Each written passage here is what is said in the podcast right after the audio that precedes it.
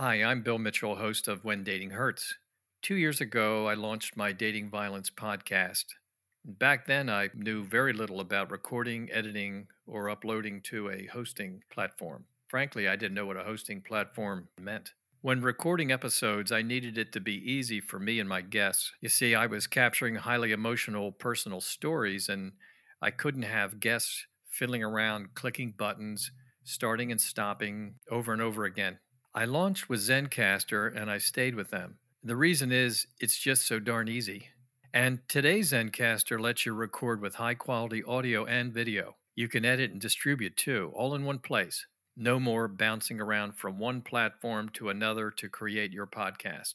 So if you're interested, go to zencastr.com slash pricing and use my code when dating hurts all one word, and you'll get 30% off your first three months of Zencastr Professional. I want you to have the same experiences I do for all my podcasting and content needs. Isn't it time to tell your story? Everybody in your crew identifies as either Big Mac Burger, McNuggets, or McCrispy Sandwich, but you're the Filet-O-Fish Sandwich all day. That crispy fish, that savory tartar sauce, that melty cheese, that pillowy bun. Yeah, you get it every time. And if you love the Filet-O-Fish, right now you can catch two of the classics you love for just $6. Limited time only. Price and participation may vary. Cannot be combined with any other offer. Single item at regular price. Ba da ba ba ba.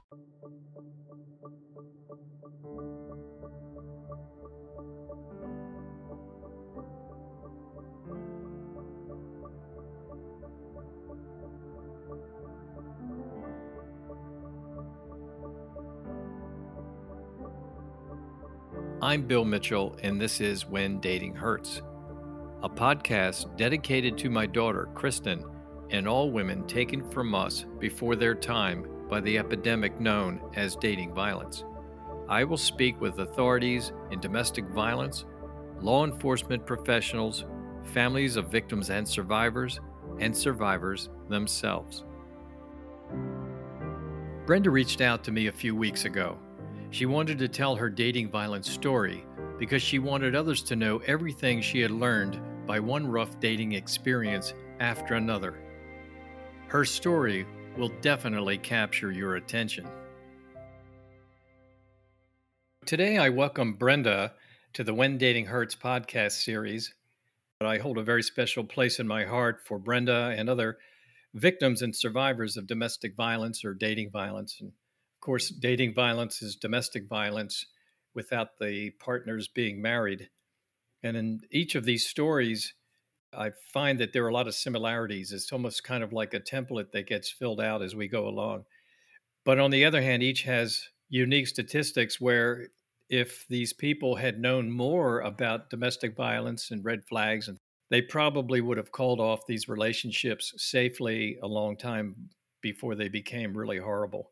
Brenda, thank you for taking my invitation and coming on to the When Dating Hurts podcast to tell your story. Thanks for having me. I, I agree that there are so many red flags. And when this happened to me, I was only 24. So I had no idea about the patterns and the predictability and also the predictable outcome of um, some of these conditions. Yes, and it's it's unfortunate, really, for all of us that we we understand it after it's over and we've had an opportunity to let our minds settle things into different places but also to reach out and get to people who are healthcare professionals domestic violence counselors people like that who can take all those pieces and all those emotions and kind of explain to us what was really going on. You know when you're in the heat of it sometimes it's just you know you feel bad or you feel like this person's not playing fairly or acting nicely, um, as acting a certain way, and, and you don't really know why. You just kind of keep plodding through the relationship and feeling a bit captured. Maybe the best place to start is at the beginning, but but let's go before the beginning and have you talk a little bit about what your life was like before you met this person who who challenged you so. So I, I grew up in a suburb north of Boston with two sisters my dad worked in the high tech industry in Boston. I went to great schools. I went to a private Catholic high school. I went to a, a Catholic college. And I had a, a pretty good upbringing. I think um, it was very safe, and I had a very loving mother. My father was somewhat distant, and I think that maybe there was a lack of attention that I had in my life, and maybe that set the stage for some of the things that happened later hmm because I was looking for love and attention and maybe didn't know enough about what that should look like. Before you get too far, when you talked about high school, now is that an all girls high school? Yes, Okay. yes, And then college, I guess that was probably co ed, yes. I guess. Okay. All right. It was co ed. And Yeah. Just wanted to know. and they were both pretty close to my hometown so i really hadn't traveled very much in my life and i but i wanted to after i graduated from college i uh, was working at a company that moved our entire division to northern california Wow. That's a move. and i thought That's a big wow move. this is a great opportunity for me to, to get do some traveling and, and see something beyond my own backyard so to speak Sure. it was paid for by the company. They paid to move my car and, all- and my possessions and so forth. And I had a roommate that was also a woman in her 20s that um, moved across the country with me because it was a lot more expensive in California. And I was working at a job that was in international marketing. So I was Oh, definitely boy. trying to expand my understanding of the world. My hmm customers were in all over the world. There were customers in Europe and some in South America. So I was in Australia. So I was used to talking to people from other countries on a regular basis. And I just loved learning about new things and how other people live. hmm Yes. I can see. so I, I really wasn't a person with any prejudices when I I was then used to meeting people from other countries that had different religious experiences and different social norms and so forth. So after I moved, it, it was a little bit lonely because I'd come from an environment where I knew literally everyone Mm. and I had lots and lots of friends to a place where I just had a few people that I knew from work. I did have one sister that lived about 40 minutes from me, and that made moving easier because I had family. Yes. most of the time if i would go out it would be with my sister or, or friends from work and so forth. But for some reason this one particular night i was by myself. Everyone was gone. I don't the all of the people that i knew were gone. And so i thought i just want to go out and you know have a glass of wine and you know be an adult. Hmm yeah i was 24 and i didn't really think anything about it as i'd never gone to a bar before. I didn't know that you know you're basically walking into the lion's den so to speak. Um, and i met this person and he was handsome he had a good job he had a master's in engineering he had, had a high-tech job in a company similar to mine. He spoke perfect french he was very charming. He had something that is referred to in the world of psychology as a hypnotic gaze Oh. you know looking into your eyes just very just kind of that melting feeling it was very hypnotic and he and you found that back attractive? yeah and, and he mirrored back to me kind of a vision of my best self like oh i was so smart and i was so Wow. funny Uh, and you know he was mirroring back the way i wanted to see myself oh, and so how, that was i think what's pulled me in how about that? he was from another country in northern africa which didn't wasn't upsetting to me at all. And so some of his behavior that became very controlling i kind of chalked it up to culture right? So he was from a muslim culture and i kind of thought well you know Oh. it's a different world there Mhm. and the way that women are treated and so forth. We'll just kind of see how this works out. But he was very um, charming and romantic at the beginning. He wanted to go away a lot wanted to go out of town he wanted to go to reno he wanted to go to wine country he wanted to go to mexico and Did he want to go with you or by himself? with me and Okay. and nobody else Yeah, and sure. um i think it was a way of just again trying to keep me to himself he didn't want Yes. he didn't want other people around and i would be invited to things with work or with my sister and he was always trying to prevent me from going he was very Hmm. threatened by anyone else in my inner circle Yes. Yes, he was isolating you. very Yes. isolating. I thought that when other people would say, you know, he just he's kind of has weird behavior, he's very clingy with you. And I thought, oh, they just they don't understand him. You know, he's from another culture. They they don't really. Now, understand. was he clingy in style or even clingy physically? he was very clingy in style. So, for example, when when you go to someone's house and there are men and women together, usually the men will go off and you know go to the garage and talk about cars or something and the women will go in the kitchen and they will talk about food and friends and so forth sure and he would never he, he might go out original initially but then within five minutes he'd be right back beside me right beside me Wow. and Wow. Leave everybody else behind and come back to you and he was very um, buzz buzz around you. he was like a baby he was cl- very clingy like a baby and he was uncomfortable around other people and he was very annoying because he started asking me so many questions like every day who did you go to lunch with and where did you go? and he was just very probing and it was exhausting to have to defend myself all the time. Mhm. i should have thought you know this is not normal behavior. You don't have to defend yourself 24/7 with other friends.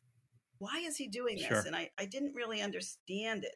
His backstory is he was raised basically in poverty he never met his father but he told me that he would speak to his father in dreams.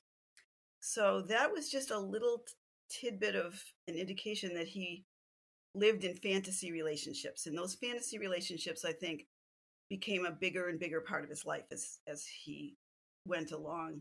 That's interesting. He did tell me at one point that he was raped as a child, I think by a man Okay. and that one of the first red flags that I noticed is he was very quick to lie about things. Like lying came as naturally as breathing to him Mm. in a very performative way. He would tell people what they wanted to hear. And it would be little things like, oh, he had this gym membership and he went to the gym every single day. Well, I knew that wasn't true. And I thought, well, maybe a lot of people exaggerate that, but I knew it wasn't true. And I didn't understand why he would lie about that. He didn't seem to have a respect for the truth. And if I called him on it, he would say, Well, you don't know. You don't know where I am every minute of the day. He would gaslight me. Gaslighting means you make the person question their own self about something. Like, well, do I know, you know, how often he's at the gym? You know?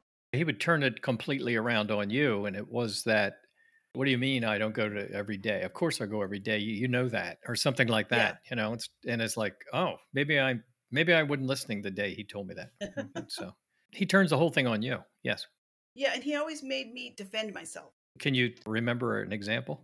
just wanting to know who I was with all the time. Right. And trying to prevent me from going to do things with other people whenever he could. He would insert himself into the situation Mhm. make it difficult for me and say things like, oh, you know, it hurts my feelings when you go out with so and so and that kind of thing.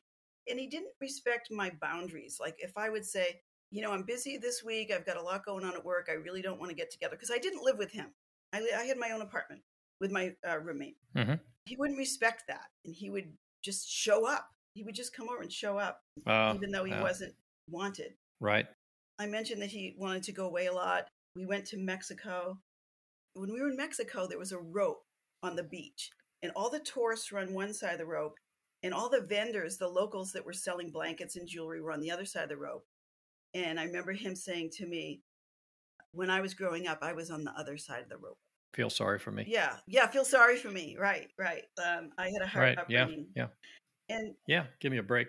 it, it's kind of funny because you know when you when you grow up sometimes you have radar about things and my dad could often be very angry so i had really good radar for people that had anger issues i could spot them from Mm, across the road mhm. Regardless of how they were behaving it just was an energy it was a feeling. And i didn't have Mhm. any radar that went up that indicated that he was an angry person. I didn't it just didn't hit the radar. Oh another example of him lying is um, we went to a place in napa and i had made reservations so that it was under my name. And when we came in the people thought that his last name was the same as mine. And he just nodded and smiled. He didn't say oh no that's not my name and i thought Let's "Okay." make believe we're married for a moment. yeah it was i don't know if it was his fantasy or or what but he was just very very possessive whenever he could feel me pulling away he would try to do something else like let's go away together or something and even to the point where after the first time i broke up with him you know he proposed to me and of course i was like Ah. i'm breaking up with you because you- you're a controlling person and i'm i'm exhausted i'm exhausted by defending myself and it's not worth it the relationship isn't worth the way you're constantly grilling me you know i just i Mm. didn't like that Pulling up to Mickey D's just for drinks? Oh, yeah, that's me. Nothing extra, just perfection and a straw. Coming in hot for the coldest cups on the block. Because there are drinks, then there are drinks from McDonald's. Mix things up with any size lemonade or sweet tea for $1.49. Perfect with our classic fries. Price and participation may vary, cannot be combined with any other offer.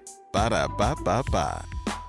Well, let me ask you now how long had you been in a relationship with him when you thought, let's cool it, let's break this off? How long would you say that is? I mean, are we talking weeks, months, a year? Somewhere between talking? three and six months. Okay. Okay. Just trying to get a sense. Okay. He wasn't physically violent with me, but he was definitely emotionally draining and constantly pressuring me. And he was also manipulative of other people. So I'll give you an example. hmm Yeah, I'd like to hear that. One time he was trying to, I had broken up with him and he wanted to call me. He wanted to beg me, he would beg me to go back with him. He wanted to call me and, and beg me to go back with him. And I was on the phone with someone and he actually got the operator to cut in on our phone conversation. He'd convinced the operator Emergency. that there was an emergency and that he had to Sure. talk to me right away. And that wasn't Uh-huh. true. Yeah. He just didn't want to wait. Of he course. was just impulsive. Yeah. Yeah. He, he didn't want to wait for me to get off the phone Yeah. He wanted you to be immediately compliant. immediately. Yes. he also had like there was a picture that we had and he put in a frame that said forever and i thought ugh For- this is not my idea of forever For- um, I'm sure it felt like forever.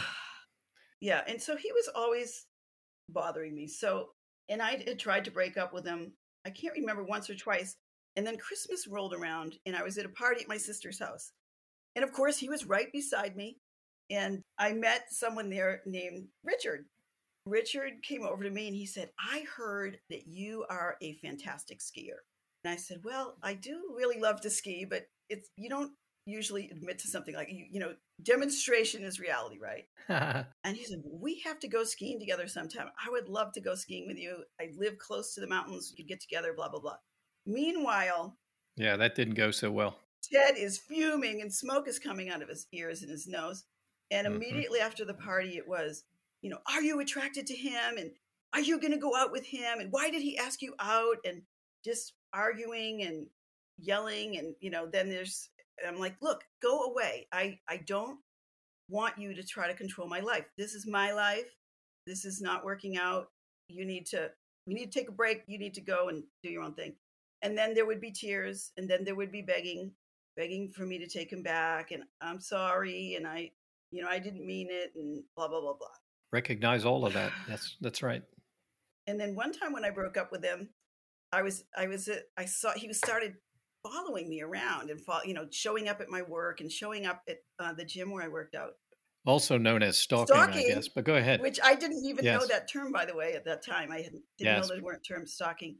And I, w- I Sure. went into the gym and he actually sent a woman in to after me to, to bring me out because he wanted to talk to me. I'm like, close the door. I don't want to talk to him. You know, it, so it was constantly stuff like that, constantly calling me. And um, Huh. he even had this is so bizarre. He had an ex girlfriend that lived in Arizona. Her name was Alma.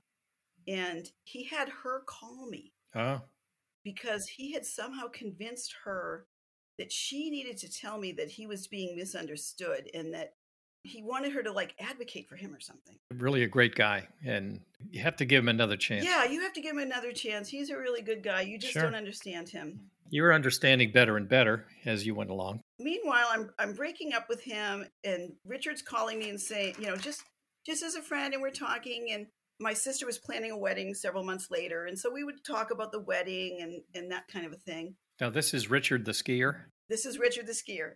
Okay, So he's calling, but it's kind of just like friendly chat and so forth. sure, banter. Um, Mhm. And I say, look, you know, he'd he'd asked me to do something. I said, you know, I really can't go out right now because there's there's somebody that just you know that I broke up with, but he won't go away, and I. I, I don't want to get you in, involved in this. This is a bad thing. Maybe a few months down the road when he goes away, that would be better. Were you concerned for Richard's safety Yes. in a way? Yeah. Okay. Well, that was smart. Good. I was Good I for you. was worried about him. So um, Sure. the first big event that happened was I had a friend in town that was someone from college, It was he was male. I never dated him. He was a friend, and he was in the area on business. Silicon Valley. A lot of people from New England and the Boston area travel to Silicon Valley on business, and so this is what was happening. Oh yeah, sure. staying in a residence inn, Sure. and we were going to go out and have dinner together. Of Mhm. course, uh, Ted couldn't stand that. Didn't want me to go out with him, and I said, "Look, this is my life. I'm going out with him." I basically hung up on him. He showed up at my apartment uninvited, stormed in when my friend Bill was there. Hmm. And he started screaming at me and telling me that I was a whore and all these terrible things. Oh god. It was weird because he had given me a telephone. This is before cell phones. He had given me a telephone that was plugged into the wall. He ripped the phone out of the wall and stormed out. Was that your one and only phone? Yes. And I don't know if he did that because he had given me the phone or if he was just mad. I don't or just didn't want me to talk to people. I, I have no idea. I'm guessing it was all the above. All He didn't want you to talk to people and the rest of it. I don't think he just wanted his gift back. So. Um, Yeah. So my friend Bill said to me, you know, he seems very violent and kind of crazy, and I don't think you should stay here tonight. He said, I've got a suite. Why don't you just come stay on the couch? And so I did. I took his advice. And so that's one thing that I want to point out to people is when you get a lifeline from somebody that cares about you, take it. oh good. I'm glad you said that. Remember that. Take every lifeline that you can. And the worse the situation is, the more you're going to need it. Sure. But don't cry wolf. Don't say I have this terrible problem and then they run to help you and then you go back to them. That's the worst thing you can do because then the next time you ask them for help, they're not going to be so interested in helping you. They won't even offer. But they might not even offer. They might be so disappointed in you Sure. that you didn't stand up for Right. yourself and that you didn't follow through. Yeah. It's very disappointing when you someone you love doesn't you. follow through on their own safety and protection. Yes. So I went back, I went to Bill's place and I was crying all night on the couch. I'm like, this is a crazy person. I want him out of my life so badly and I just can't make him go away. Mm. Horrible. And when I came back in the morning, he had broken into my apartment. The door was swinging and he had taken things from me, the Ugh. only things that were personal, not anything of value. Things like my photo album, my college diploma, things Oh. like that, like personal things th- about me. I ended up filing a police report. Let me jump in for just one second. I've heard about some things like that before, and it kind of attributed to being, I guess you might call it a metaphor for erasing you by taking your photo albums, by taking personal things that have value, but they also are so much like you. It's not like he took a pillow. You know, he took something that maybe had your name on it, had your picture in it, people you cared about.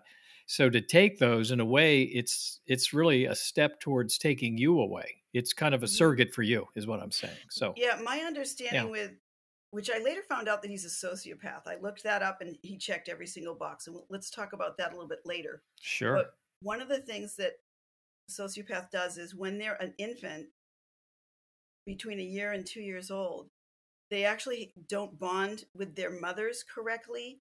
And so they create an, an external object Oh. that is the point of attachment and they create a, something called a false self. So what they end up doing is they have this imprinting of you that's perfect. And then that's the what they're in love with. And then anything that you do other than that is like your your false self. And so they want to punish and harm this non-perfect version of you that they've created oh. so I think it might have something to do with all of that. So I filed a police report, and the policeman told me about a free legal service for women that they would help me get a restraining order. Again, I took that lifeline. I didn't make a lot of money, and I went to that women's network that had free legal service, and they, they helped me fill out the paperwork for the restraining order. That have to go in front of a judge or something Yes. to, to I to actually in of sign the, the papers. hmm Okay. And you have to kind of convince the judge that it's it should happen. It's not like he Mhm. just handed a piece of paper and you get it. I think you have to kind of give evidence and things, right? hmm Okay. Another thing that he did shortly after that was Richard had come down to visit for the weekend. He lived two hours away, so he stayed overnight on the couch because he was visiting. He came over and somehow he f- saw Richard's car. I don't know how he figured it out, but he So so Ted the, Ted the abuser in the story saw Richard the skier's car. Yeah. You're saying. Okay. and he slashed all four of his tires. Oh. And oh, a neighbor saw him outside the apartment in a black hoodie with a giant knife. So he was definitely up to no good and nefarious. I think I got the restraining order right after that, right after that Okay. incident.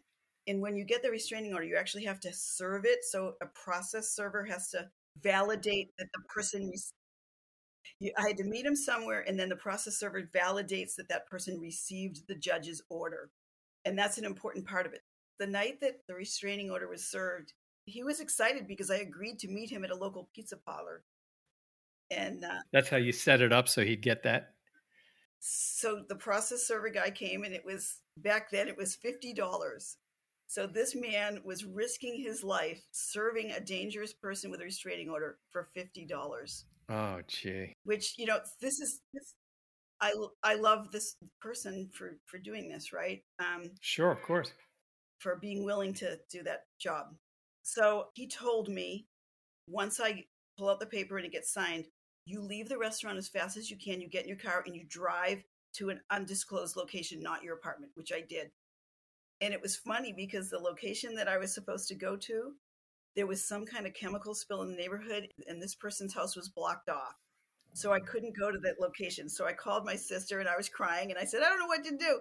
And she said well she had was between houses. She was moving and she was out of town. She said you can go to my apartment. She goes but there's absolutely no furniture there Uh, and I slept on the carpet in the living room floor.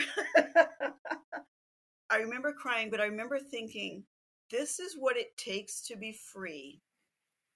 And when you make a decision, and I made a clear decision, I did not want anything to do with this person.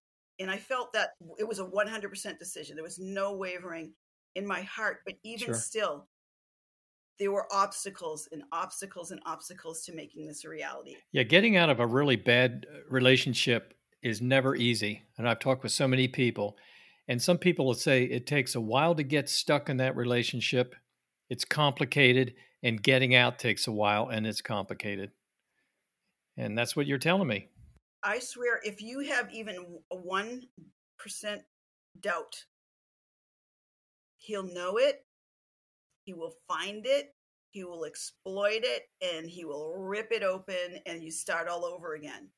So you have to be rock solid in your conviction, Uh, and you have to put yourself first. You have to realize that your life is worth it, and that's not love. If somebody's manipulating you, if they're trying to control you, if they don't trust you, if they make you feel terrible, that is not love. That is manipulation. And you deserve better because there is a relationship out there that is Mhm. loving, that is supportive, where you will be treated as an equal, will, where you will be adored for who you are. It's there. Mm. So say no to the danger, say no to the threats, right? So after the tire slashing and a private detective so, okay, so what is the job of the detective in this case? Just track this guy, watch him? What's his so charge? his job it was and it was twelve hundred dollars for I don't remember how much time. Hmm And this is in the eighties, so it would be more now. but his job was he said, I want you to make a list of every single person that you know he knows. His employer, his friends at work, any other personal friends he has, any family members, anyone that you know their name and where they are or and or a phone number, anything you know about them, we're going to make a list. So the private detective said he went to all of these friends Yes. and people that Ted worked with and he said, "Do you know what Ted is doing to Brenda? Yes. Do you know that he is harassing her and following her and threatening her? He's broken into her apartment Ah, and so forth.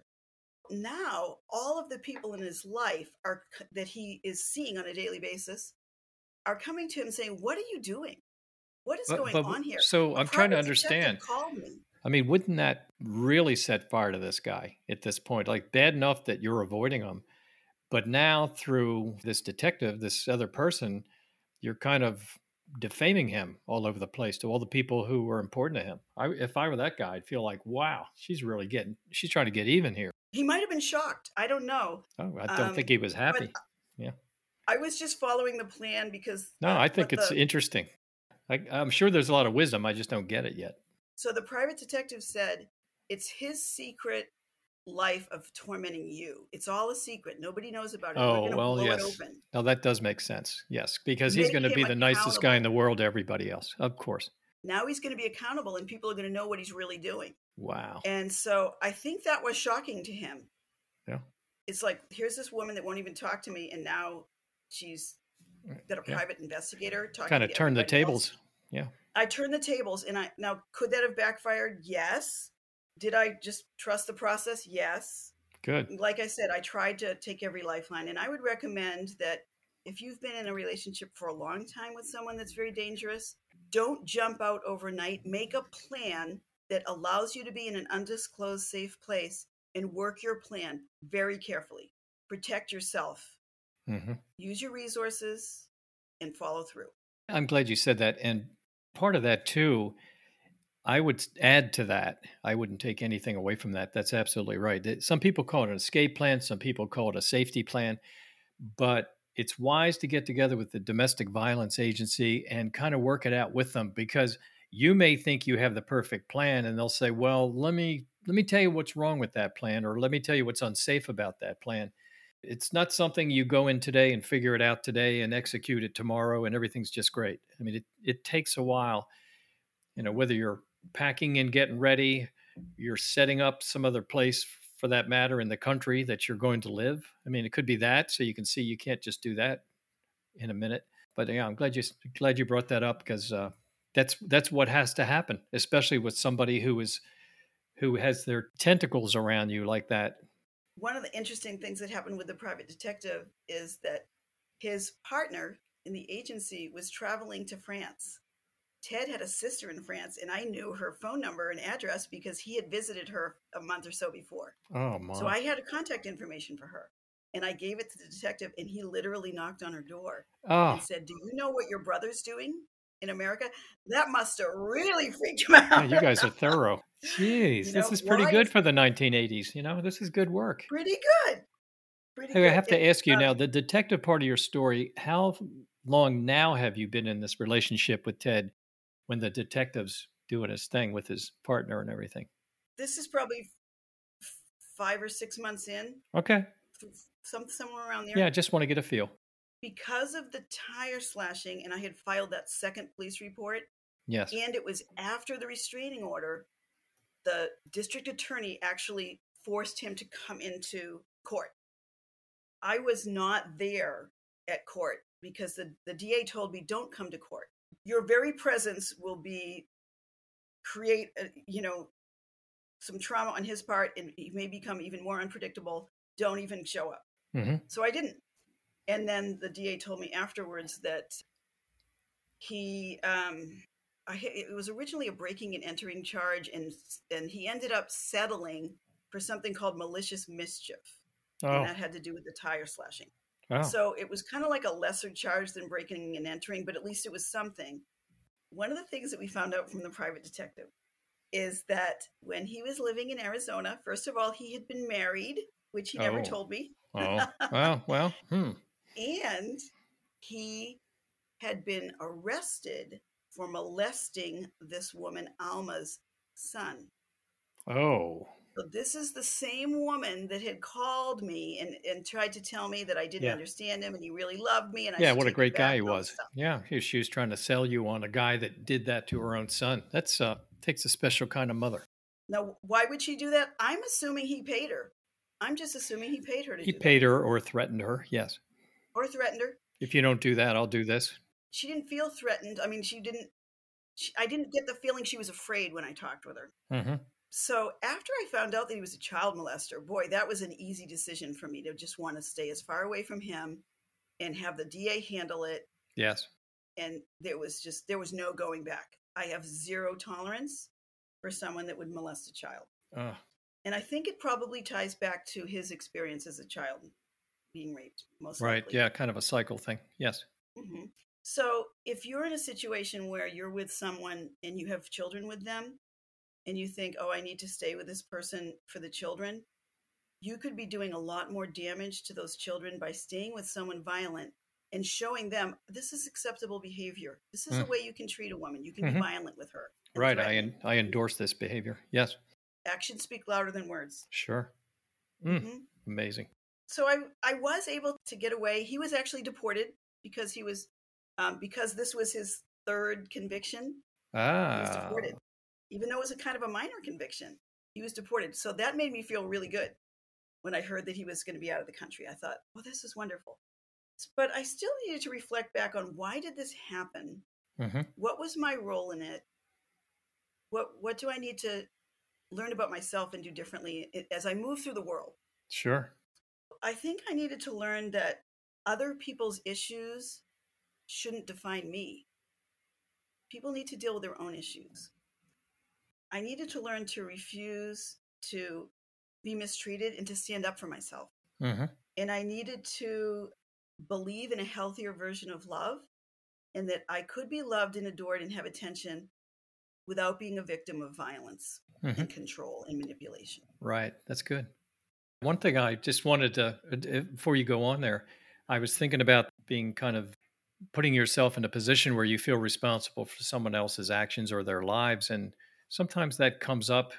Just say the most typical example is a woman is hinting around or saying that she might break up, and the guy comes back and says, Well, I can't live without you. I'll kill myself. You know, sometimes they'll play that card as a piece, uh, like a very strong piece of uh, strong play at manipulation. And what I've heard and what I tell people is I go to the same thing you just said is that person's life is not your responsibility. Your responsibility is your life, your safety is your life. You can even say that to the other person say, "Look, I hope that I hope you don't do something like that." But you have to do what's you feel you need to do or what's best for you and I have to do the same over here. So I hope you don't do that, but you basically it's like that has no effect on me. I don't like to hear it, but that doesn't have an effect on me. I, it's not going to change what I'm trying to do. And he did do that at one point. He said, "If you don't come back to me, I'm going to kill your sister." Oh, and kill I your sister. with that because I thought I wasn't sure would he kill would he kill my sister? I I should you know. So I'm going to be stuck with him for the rest of my life, so he doesn't kill my sister. I mean, at what point does that end? Well, here we are years later. Do you think he would have? when I think about it, and I asked the detective this, I said, This is all really like new for me. I don't understand this mentality. I don't Sure. understand this behavior. What are my odds when he threatens my life and he threatens the life of my family? What are the odds that this is true, that he would actually go through with that? Yes. And he said, Well, I'll be honest with you. It's about 50 50. Oh, that high. And I thought, oh my gosh, there's a 50% chance of someone getting killed here. This is not good. Yeah, that, That was that's a lottery shocking to me. ticket. That's a lottery ticket you don't want. Yeah, That was very, very yeah, shocking. that is shocking. shocking to me. Well, that's good advice. And I have to say that this particular law firm in San Francisco had been op- in operation for about eight years when I used them, and they've been in operation since then. And about, I think it was a year ago in 2021, one of the principals of this private detective agency was brutally murdered. Oh, So I so who did it? feel, I don't know. Oh, I don't know if it was like a mafia thing. yeah. I didn't know if it's like an old case came back to haunt that person. I don't know who or why. Right. Um, wow, and I don't amazing. know if it's known. sure. This is dangerous work. yes. And this situation, if you're in it, it's very dangerous. yes. Domestic work is always have to be- dangerous. Yes. Very careful. You need Yes. to be very, very careful. If you're a person of faith, you need to pray and remember that, you know, you have a lot of forces for good on your side. And you need to call on them and ask them for guidance Good. and ask them for protection. Good. And yes. you will have it. I agree with that. And I liked what you said in your book about if you pray for guidance in helping people in the world, you're going to get it, but it's going to be a lot of work. and Well, I love know- that you said that because it is true. I think we're here to serve one another. hmm And when we ask for for guidance and assistance in serving the world for a higher purpose, we will absolutely be backed up with that assistance. I don't think I mentioned this in the book. I was in the library and I had various books, I guess, for my wife and for me. And it was in a line at the library. So I happened to glance off to my left and they had some had some shelves that just said new books. They had one book on praying. So I had some time and I leaned over and I picked it up and they had 10 things to pray about. Somewhere around number 7 was one that says the prayer that God always answers. So I thought, well, that, okay, now you've really got my attention in this book.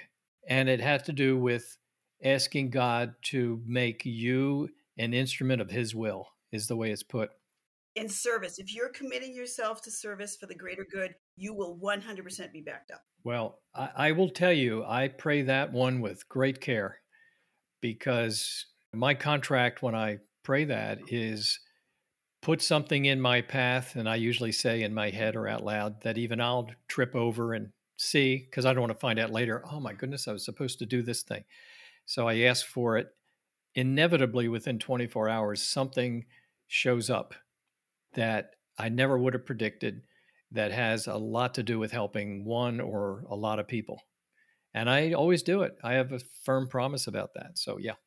So, when you offer your assistance to God, God always says yes and finds a way to, to work through you in its highest service. I mean, we're on a we're on a streak. Yes, we're on a streak with that because I mean, I really asked that one carefully. Mm-hmm. But I mean, uh, seriously, people like you show up. You know, the the the best the best people, and I mean that sincerely. The best people who need something or want to give me something that I can use or whatever it is. I mean, it's very open ended. But I'm very careful when I put that out there because I know I'm going to get a project. if it gets too much, you can always ask for some assistance or some relief from it. Can we morph this into another phase that's a little bit less emotionally taxing? so, I mean, that was basically my story until about six years later. Oh. So, after he was deported, I continued to date Richard. We oh, ended oh, right. up getting married about a year and a half later.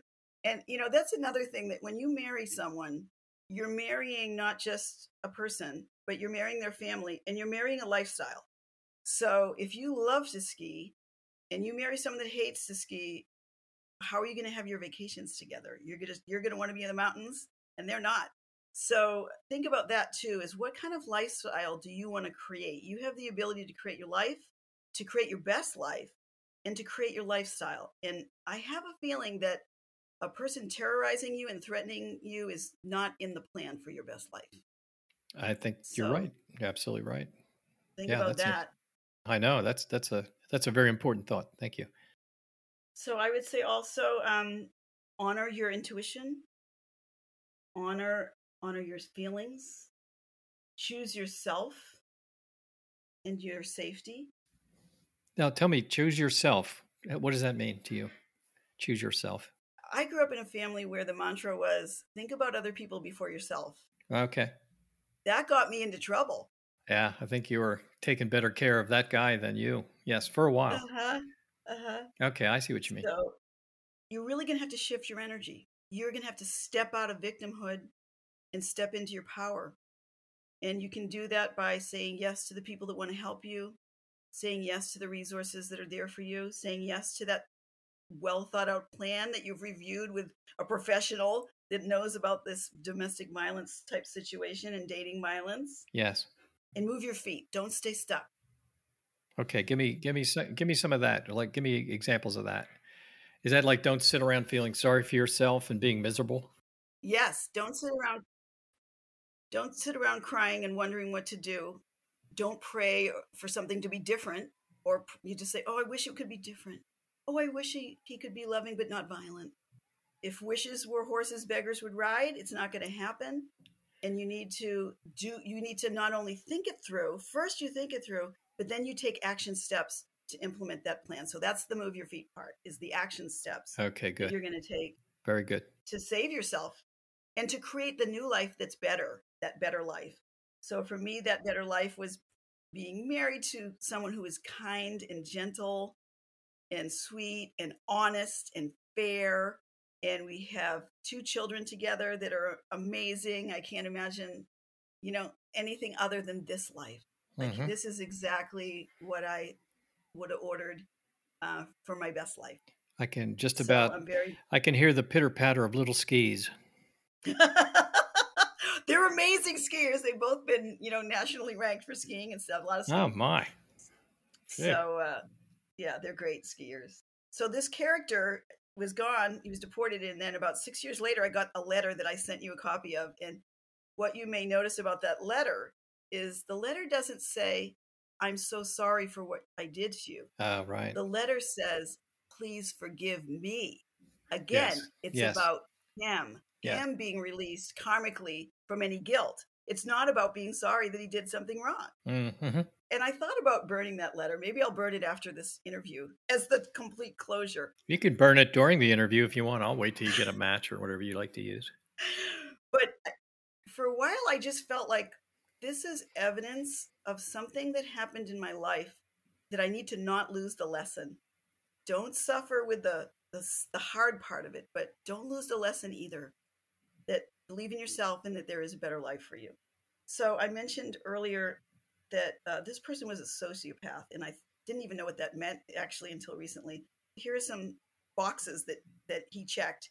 You might find um, familiar. Glad you're doing this. Thank you. Lack of a conscience. No Mm. regrets when they do something that hurts another person. I mean, they just know their own feelings, right? They only know about themselves and they only value their feelings. They don't value your feelings. Yes. They don't understand your feelings at all and they really don't care. Mm, They, they mhm. really don't care. It's kind of your problem. because problem. they don't actually know who you are. They only know the picture that they have of you that they created early on of your perfection. That's only a part of you. It's not the whole thing, right? So they don't Mm, even know who you mm. are. They'll be charming at first and then become very aggressive. They're very impulsive and they feel no guilt. They use manipulation and deceit to control other people. They rationalize their actions by saying it's because they love you Mm, but really it's just because they want to control you to do what they want. yes. They threaten you to maintain control. They have persistent negative behaviors and a disregard for your boundaries. When you say, No, I'm not going to see you this week, I have other plans, they're just going to show up. They're just going to do what they want, regardless of what you said to be your boundary. They get very aggressive when they're upset and they push and push and push and push to get what they want. They disregard the law. They have no respect for the law either. They'll violate your rights and the rights of others. Hmm. Uh, they'll exploit you. And they live in fa- a fantasy relationship with something that isn't even who you are, right? So it's not worth it. Well, you were definitely uh, a once burned, twice learned type of person because you didn't have a second one like that one. That's good. And of course, it was great to have Richard come in, writing in to kind of save you in the most general sense, you know, or, or uh, help you save yourself is what really happened. And I felt so, So- guilty. But again, I took the lifeline, I took the help because I knew I couldn't do it alone. I knew I couldn't get out alone. And then, of course, when you step in to help someone when they're at their most difficult and challenging times, you have just created the most loyal relationship that you could ever have because you, Mhm. you know, I will always be loyal to him. I will always stand by him. I will always protect him because he went out on a limb for me when he really didn't even know me that well. So I'm very grateful.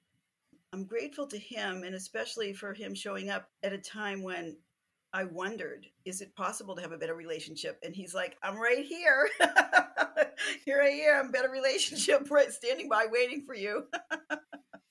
Yeah, that's good. I mean, you don't hear of too many situations where it's so bad with somebody and then the segue to someone who is the complete opposite and it's loving and it lasts as long as it's lasted. Oh, You know, It's it's pretty rare that you could kind of change horses, so to speak, staying with your horse part you said earlier. yeah. But change horses like that and and it's everything you could ever want. And you know, if it hadn't been for the first guy, the second guy wouldn't have needed to step in. And you know, if I had met Richard first, first of all, I probably would have thought he was too old for me. He was about 10 years older than me. So when you're 24 and someone's 34, they seem older. Sure. And he was very, very almost too stable, right? Like we've literally lived in the same place for 30 years. He's very, very stable. He might have been too stable for me, you know, when I was Right, still trying right. to figure everything out and the world was exciting and I had any all these options Right. available to me. There's no cure for that sociopathic behavior. That person can't go to counseling and be fixed. That's never going to happen. It speaks to things that happened in their infancy that are going to stay with them their whole life. So the best thing that you can do is protect yourself from the the bad side of that.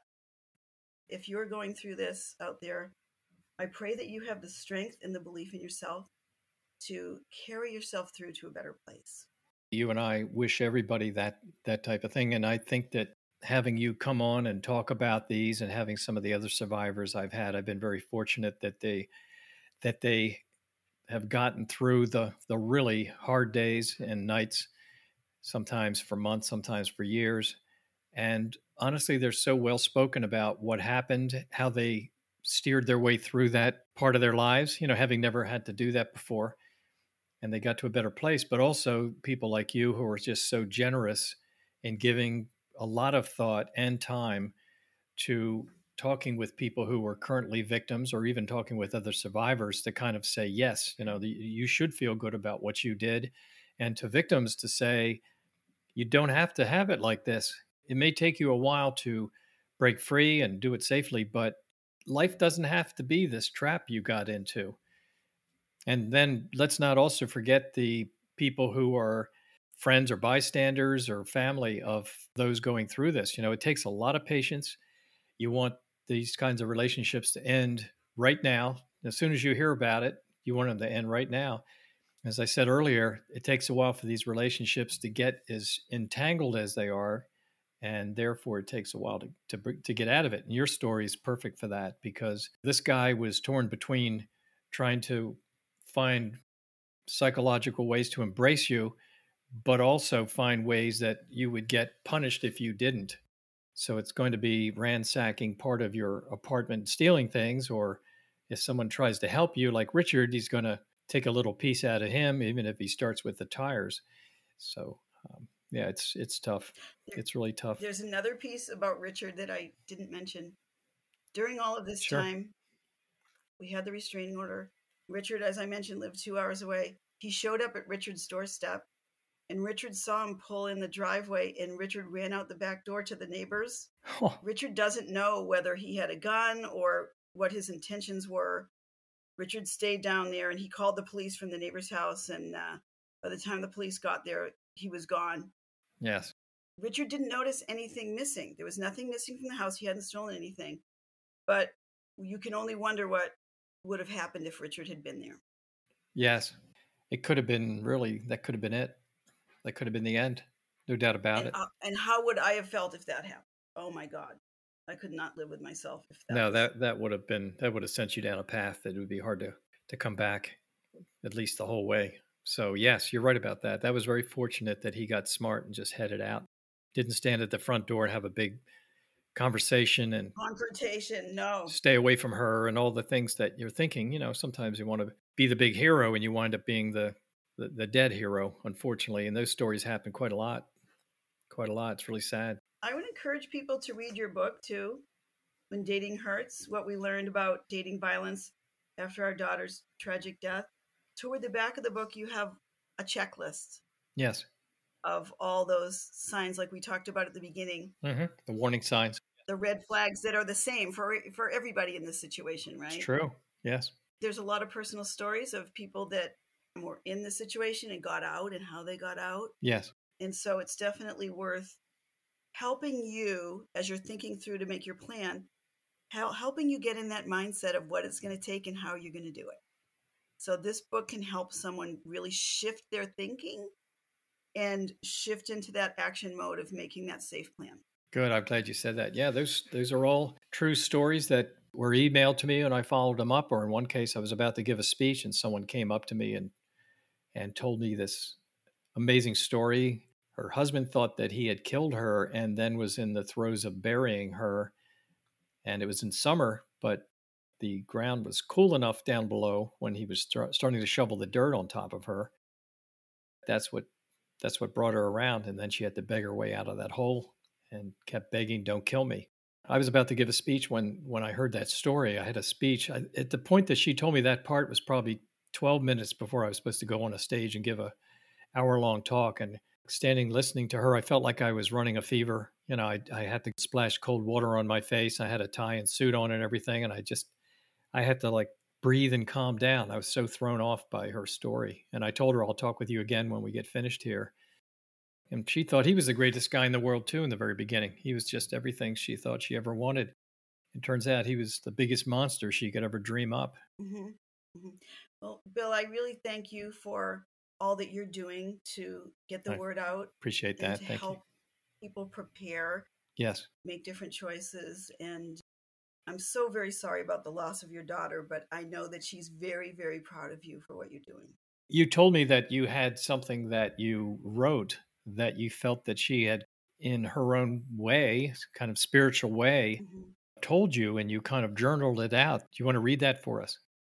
So I, I don't know if people are familiar with this, but if you meditate, you're actually in a different brainwave state and you're more receptive to your subconscious mind and also a connection, more of a connection.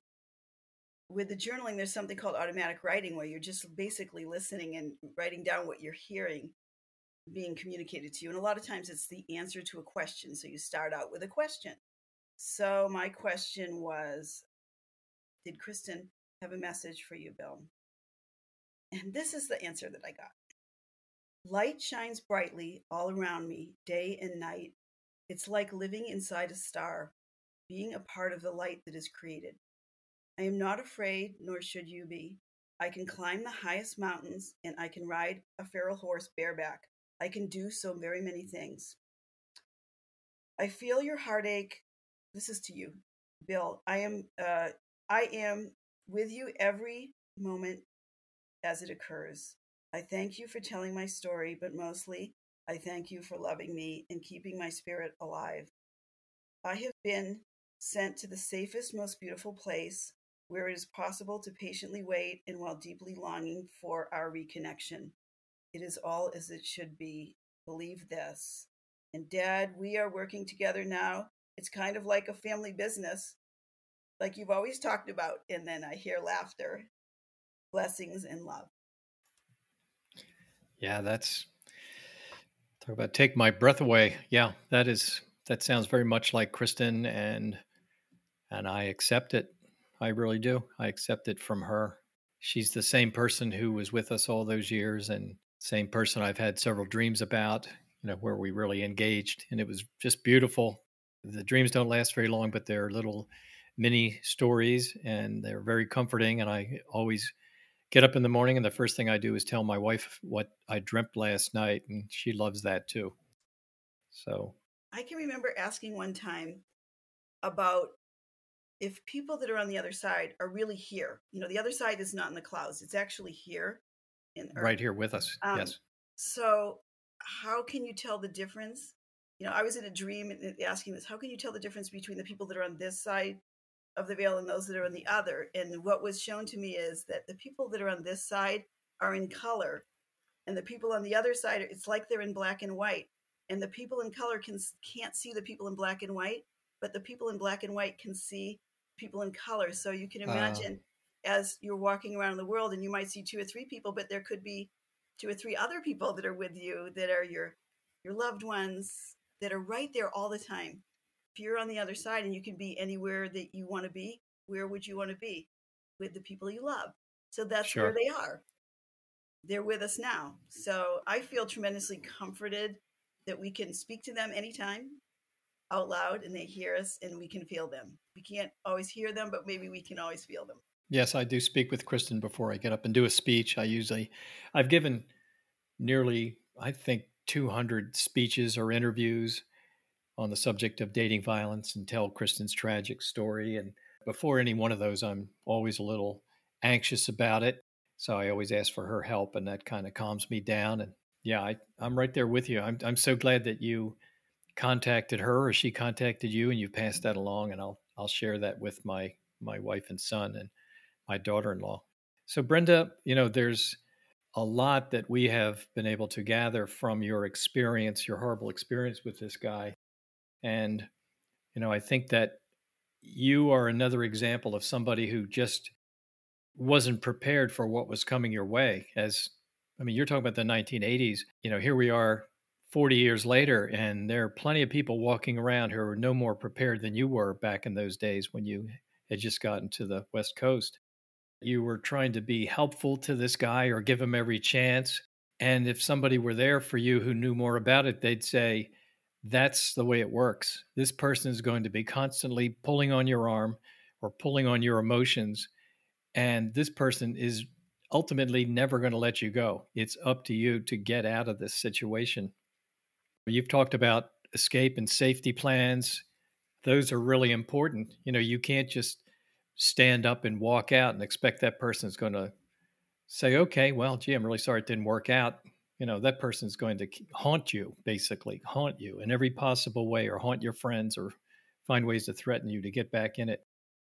But I want to thank you for joining us on When Dating Hurts. I know these do a lot of good. I get plenty of emails from people telling me that. You know, your spirit of generosity shows throughout this whole discussion we've had today. And I just want to give you a great big thanks and wish we lived closer so I could come by and talk with you again and meet Richard. And I'd love to have you come out if you're ever going to be coming to the West Coast. Please contact me. Sure. Thanks for absolutely giving me your story, but also giving me your your time and and your spirit here. And I can I can really feel it. And uh, I know the rest of my day will be a lot better having had this opportunity to focus on you and and uh, everything you know and everything you feel. And you know, good for you. Thanks for letting me tell the story. I'm glad that it was a story that has a a positive ending. And I wish all of your listeners the very, very best. Yes, I'm glad you said that. Positive endings, that's where it's at. Thank you. I'd like to thank my guests and my listening audience for their support. It is clear our listeners look for and play survivor episodes above all others. I believe they get caught up between the forces of good and evil, all the time pulling for the moment a victim becomes a survivor. I am open to other victims and survivors who want to join with me on the When Dating Hurts podcast. Together, we can shine a bright light on the epidemic of dating and domestic violence. We can improve lives and save some innocent people from a lifetime of broken dreams. If you want to tell your victim or survivor story, please contact me at Bill Mitchell at WhenDatingHurts.com. That's Bill Mitchell at WhenDatingHurts.com. Join us today during the Jeep Celebration event. Right now, get 20% below MSRP for an average of 15178 under MSRP on the purchase of a 2023 Jeep Grand Cherokee Overland 4xE or Summit 4xE. Not compatible with lease offers or with any other consumer incentive offers. 15,178 average based on 20% below average MSRP from all 2023 Grand Cherokee Overland 4xE and Summit 4xE models in dealer stock. Residency restrictions apply. Take retail delivery from dealer stock by 4 1. Jeep is a registered trademark.